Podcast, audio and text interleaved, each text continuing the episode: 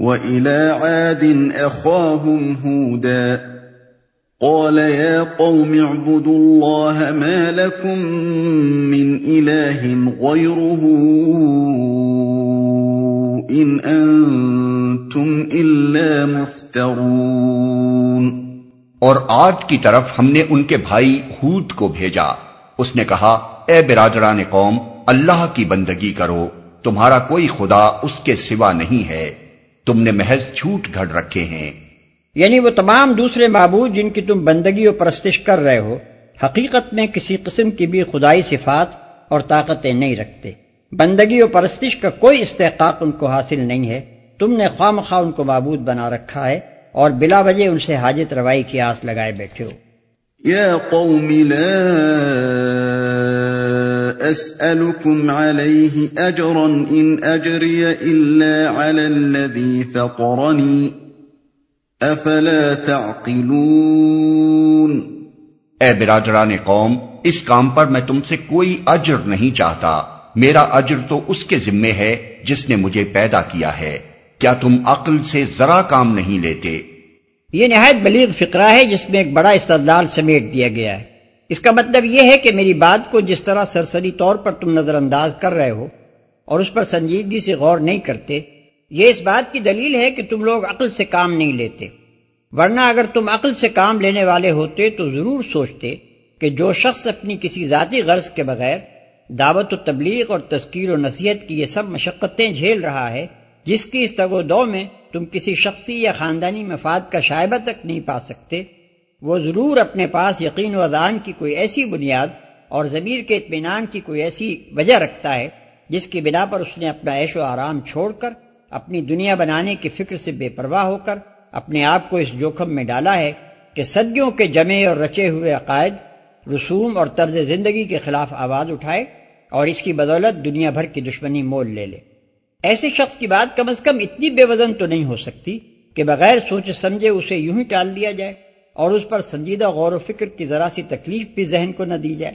وَيَا قَوْمِ اسْتَغْفِرُوا رَبَّكُمْ ثُمَّ تُوبُوا إِلَيْهِ يُرْسِلِ السَّمَاءَ عَلَيْكُمْ مِدْرَارًا يُرْسِلِ السَّمَاءَ عَلَيْكُمْ مِدْرَارًا وَيَزِدْكُمْ قُوَّةً إِلَىٰ قُوَّتِكُمْ وَلَا تَتَوَلَّوْا مُجْرِمِينَ. اور اے میری قوم کے لوگو، اپنے رب سے معافی چاہو، پھر اس کی طرف پلٹو، وہ تم پر آسمان کے دہانے کھول دے گا اور تمہاری موجودہ قوت پر مزید قوت کا اضافہ کرے گا۔ مجرموں کی طرح منہ نہ پھیرو۔ مزید قوت کا اضافہ کرے گا۔ یہ وہی بات ہے جو پہلے رکوع میں محمد صلی اللہ علیہ وسلم سے کہلوائی گئی تھی کہ اپنے رب سے معافی مانگو اور اس کی طرف پلٹ آؤ تو وہ تم کو اچھا سامان زندگی دے گا۔ اس سے معلوم ہوا کہ آخرت ہی میں نہیں، اس دنیا میں بھی قوموں کی قسمتوں کا اتار چڑھاؤ اخلاقی بنیادوں ہی پر ہوتا ہے۔ اللہ تعالیٰ اس عالم پر جو فرماروائی کر رہا ہے، وہ اخلاقی اصولوں پر مبنی ہے، نہ کہ ان طبعی اصولوں پر جو اخلاقی خیر و شر کے امتیاز سے خالی ہوں۔ یہ بات کئی مقامات پر قرآن میں فرمائی گئی ہے کہ جب ایک قوم کے پاس نبی کے ذریعے سے خدا کا پیغام پہنچتا ہے، تو اس کی قسمت اس پیغام کے ساتھ معلق ہو جاتی ہے۔ اگر وہ اسے قبول کر لیتی ہے، تو اللہ تعالیٰ اس پر اپنی نعمتوں اور برکتوں کے دروازے کھول دیتا ہے۔ اگر رد کر دیتی ہے، تو اسے تباہ کر ڈالا جاتا ہے۔ یہ گویا ایک دفعہ ہے اس اخلاقی قانون کی، جس پر اللہ تعالیٰ انسان کے ساتھ معاملہ کر رہا ہے۔ اسی طرح اس قانون کی ایک دفعہ یہ بھی ہے کہ جو قوم دنیا کی خوشحالی سے فریب کھا کر ظلم و معاشیت کی راہوں پر چل نکلتی ہے، اس کا انجام بربادی ہے۔ لیکن عین اس وقت جبکہ وہ اپنے اس برے انجام کی طرف بٹٹ چلی جا رہی ہو، اگر وہ اپنی غلطی کو محسوس کر لے اور نافرمانی چھوڑ کر خدا کی بندگی کی طرف پلٹ آئے، تو اس کی قسمت بدل جاتی ہے، اس کی مہلت عمل میں اضافہ کر دیا جاتا ہے اور مستقبل میں اس کے لیے عذاب کے بجائے انعام ترقی اور سرفرازی کا فیصلہ لکھ دیا جاتا ہے۔ قالوا يا هود ما جئتنا ببينة وما نحن بتاركي آلهتنا عن قولك وما نحن لك بمؤمنين.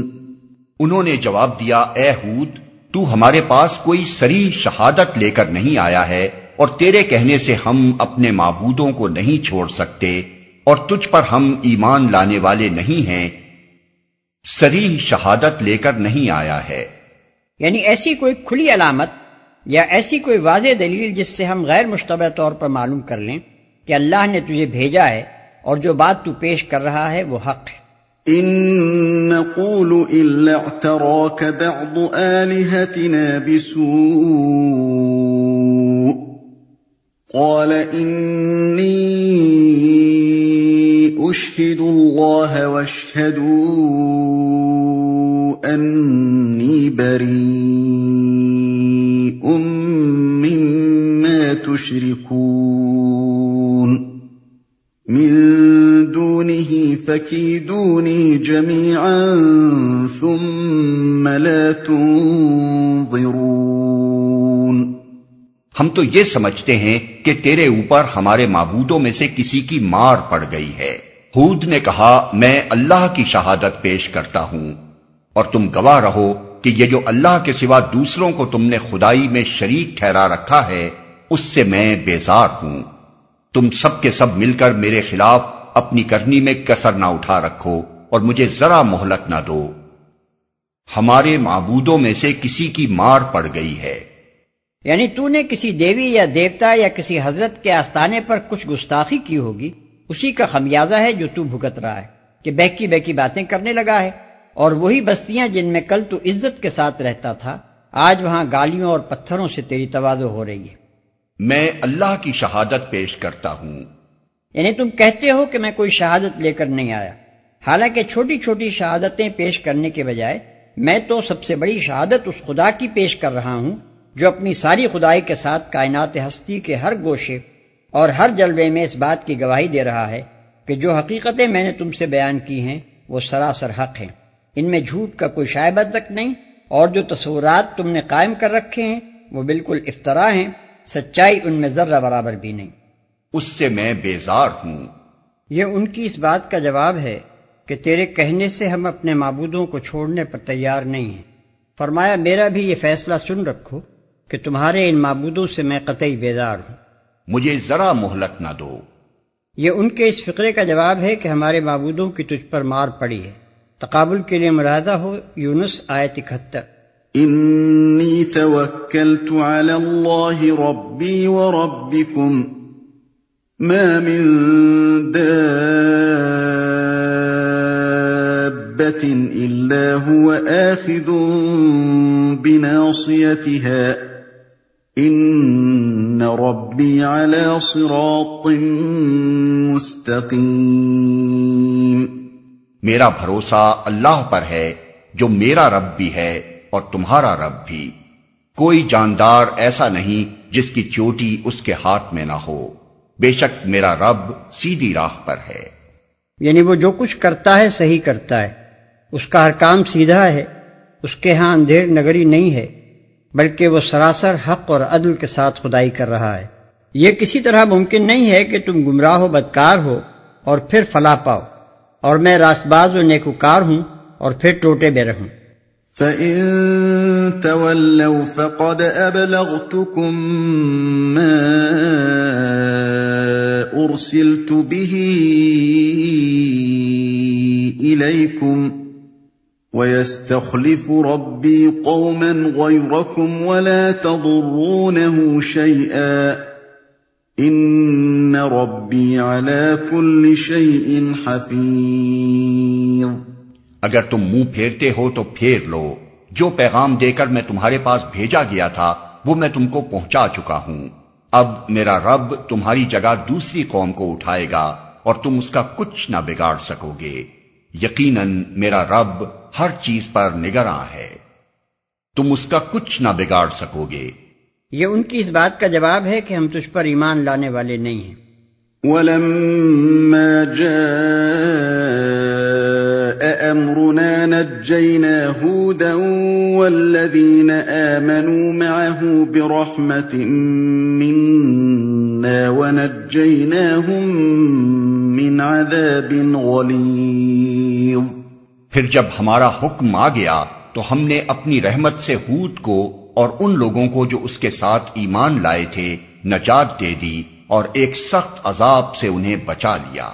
وَتِلْكَ عَادٌ جَحَدُوا بِآيَاتِ رَبِّهِمْ وَعَصَوْا رُسُلَهُ وَاتَّبَعُوا أَمْرَ كُلِّ جَبَّارٍ عَنِيدٍ۔ یہ ہیں عاد۔ اپنے رب کی آیات سے انہوں نے انکار کیا۔ اس کے رسولوں کی بات نہ مانی۔ اور ہر جبار دشمن حق کی پیروی کرتے رہے۔ اس کے رسولوں کی بات نہ مانی۔ اگرچہ ان کے پاس ایک ہی رسول آیا تھا، مگر جس چیز کی طرف اس نے دعوت دی تھی، وہ وہی ایک دعوت تھی جو ہمیشہ ہر زمانے اور ہر قوم میں خدا کے رسول پیش کرتے رہے۔ اسی لیے ایک رسول کی بات نہ ماننے کو سارے رسولوں کی نافرمانی قرار دیا گیا۔ وَأُتْبِعُوا فِي هَذِهِ الدُّنْيَا لَعْنَةً وَيَوْمَ الْقِيَامَةِ أَلَا إِنَّ عَادًا كَفَرُوا رَبَّهُمْ أَلَا بُعْدًا لِعَادٍ قَوْمِ هُودٍ آخر کار، اس دنیا میں بھی ان پر پھٹکار پڑی اور قیامت کے روز بھی۔ سنو، آد نے اپنے رب سے کفر کیا سنو دور پھینک دیے گئے آد ہود کی قوم کے لوگ۔